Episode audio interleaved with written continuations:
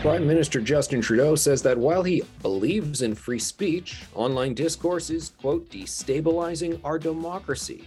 And he argued that Freedom Convoy participants and Fox News are leading culprits. Trudeau made the remarks during a closed door interview conducted in September by the Public Order Emergency Commission that was only made available to the public just the other day. Public health officials are warning about an uptick in COVID 19 cases, once again suggesting Canadians stay home during the holidays if they're sick. And the national governing body of figure skating has gutted man and woman words from its official vocabulary and will instead opt for terms more in line with contemporary gender ideology. Hello, Canada. It's Thursday, December 15th, and this is the True North Daily Brief. I'm Anthony Furey. And I'm Jasmine Moulton. We've got you covered with all the news you need to know. Let's discuss the top stories of the day and the True North exclusives you won't hear anywhere else.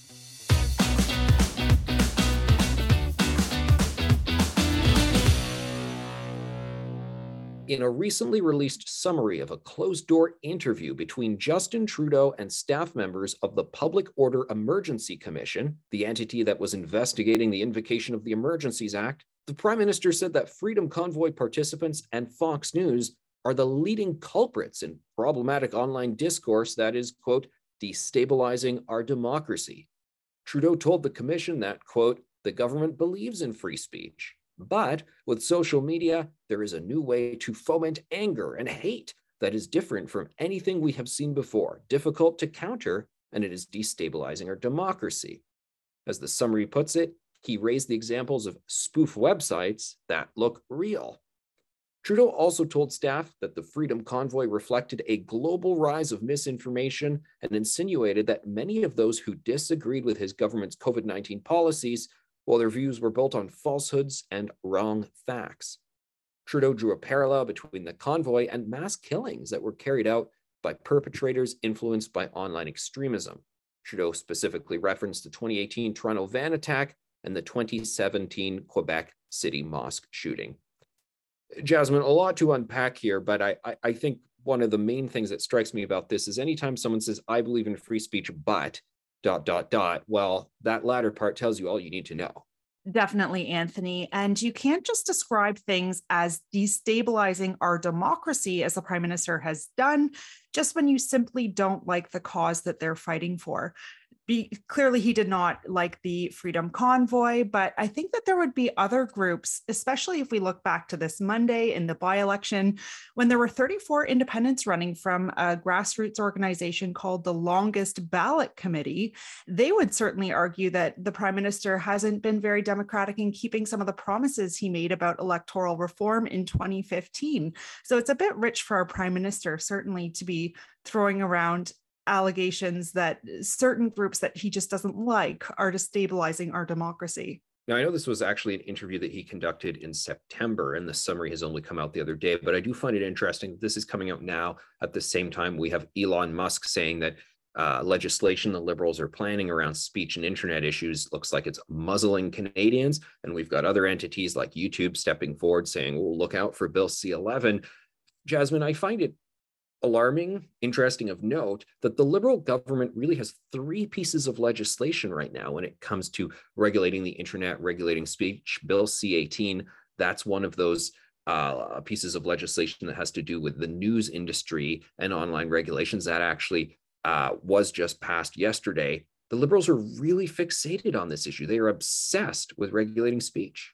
Definitely. And it should worry all Canadians that this government made such a leap comparing the Freedom Convoy, which was a largely peaceful protest, comparing that to instances of you know killing women or mosque attacks. These things are not comparable. Those uh, statements are completely unfounded and it's really irresponsible of the government to draw such hyperbolic comparisons. So i think canadians should be very concerned with a government that holds those views that they want to regulate the internet Get ready, Canada. Another wave of COVID is coming. Canada's Chief Public Health Officer, Dr. Theresa Tam, told reporters on Wednesday that while the nation has passed the peak of the last COVID wave, it's, quote, too soon to let our guard down. Tam went on to warn Canadians that an uptick in COVID 19 could occur in the new year. But Tam isn't the only public health official repeating the same COVID mantras of the past three years. In Quebec, Dr. Luc Boileau, the province's top doctor, is urging Quebecers to limit the spread of COVID, RSV, and influenza by staying home. Boileau told reporters on Wednesday, quote, if you are sick or have symptoms, then you stay home and avoid contact with others, in particular, the most vulnerable. Anthony, are lockdowns and mandates making a comeback here? And is the rhetoric ramping up once more? No, we're not going to see a comeback of, of any of these measures. I mean, the two main thoughts I have when I hear this is number one, skip, hard pass. I can't believe we're talking about this. I'm embarrassed for Dr. Theresa Tam that she's up at the podium talking about this at a press conference. I know her job is to pay attention to numbers of influenza and everything behind the scenes, but it's time to go back to doing it, you know, traditionally how Public Health Agency of Canada did, not as this sort of aggressive pushing public policy uh, on the news daily and just go back to the core functions of their job. And number two is when are we going to see accountability for all the mistaken predictions, very aggressive mistaken predictions I know for this school year beginning in the fall, this past September, so many people trying to push the narrative kids are going to be unsafe and kids are going to be dropping like flies from COVID. And unfortunately, we have seen a surge of RSV and, and other issues that children are dealing with in this flu season. But those people were pushing basically to shut down the schools again preemptively this year. Meanwhile, 90% of people have chosen not to wear masks and for their kids not to wear masks. And I think there needs to be accountability for all the extreme fear mongering, people who, who are labeled experts, but their expertise isn't worth very much because they've just been so aggressively wrong of late. So, why then is the government still obsessing over COVID measures when so many Canadians seem to be putting it behind them?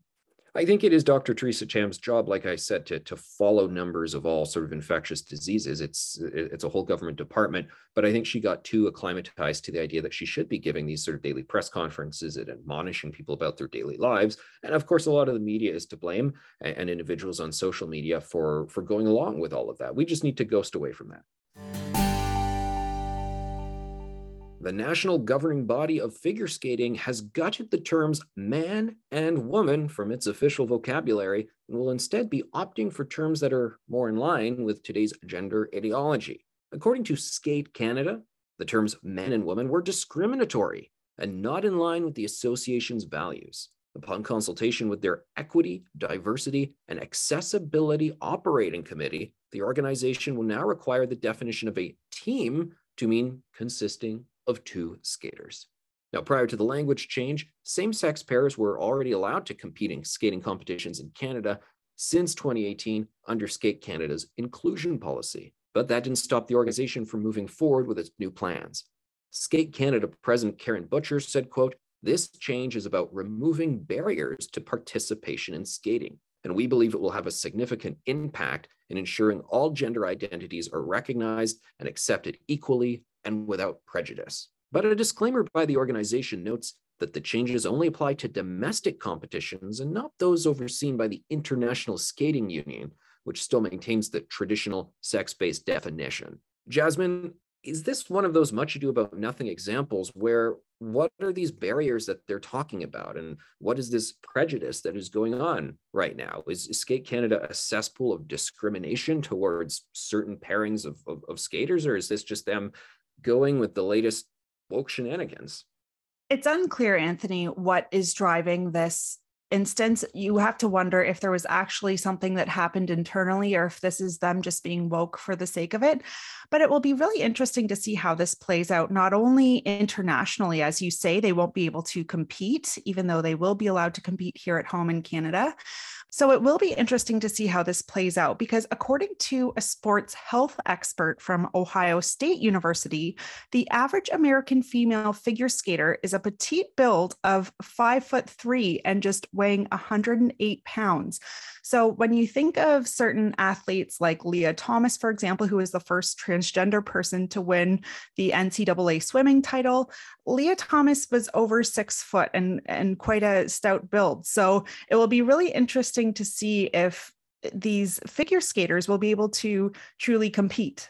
You know, it's amazing how cultural times change. When I was reading this story, I was reminded of the 2007 movie Blades of Glory, a comedy where Will Ferrell and Jon Heder, he played Napoleon Dynamite, team up to be the first ever men's figure skating male male pairs team. And it's a comedy and it lampoons the very idea. And it's a rather amusing movie, but apparently that topic is probably a no go now as a subject of, uh, of humor.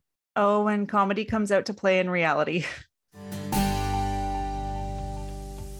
That's it for today, and don't forget to check in at www.tnc.news throughout the day for all the news you need to know.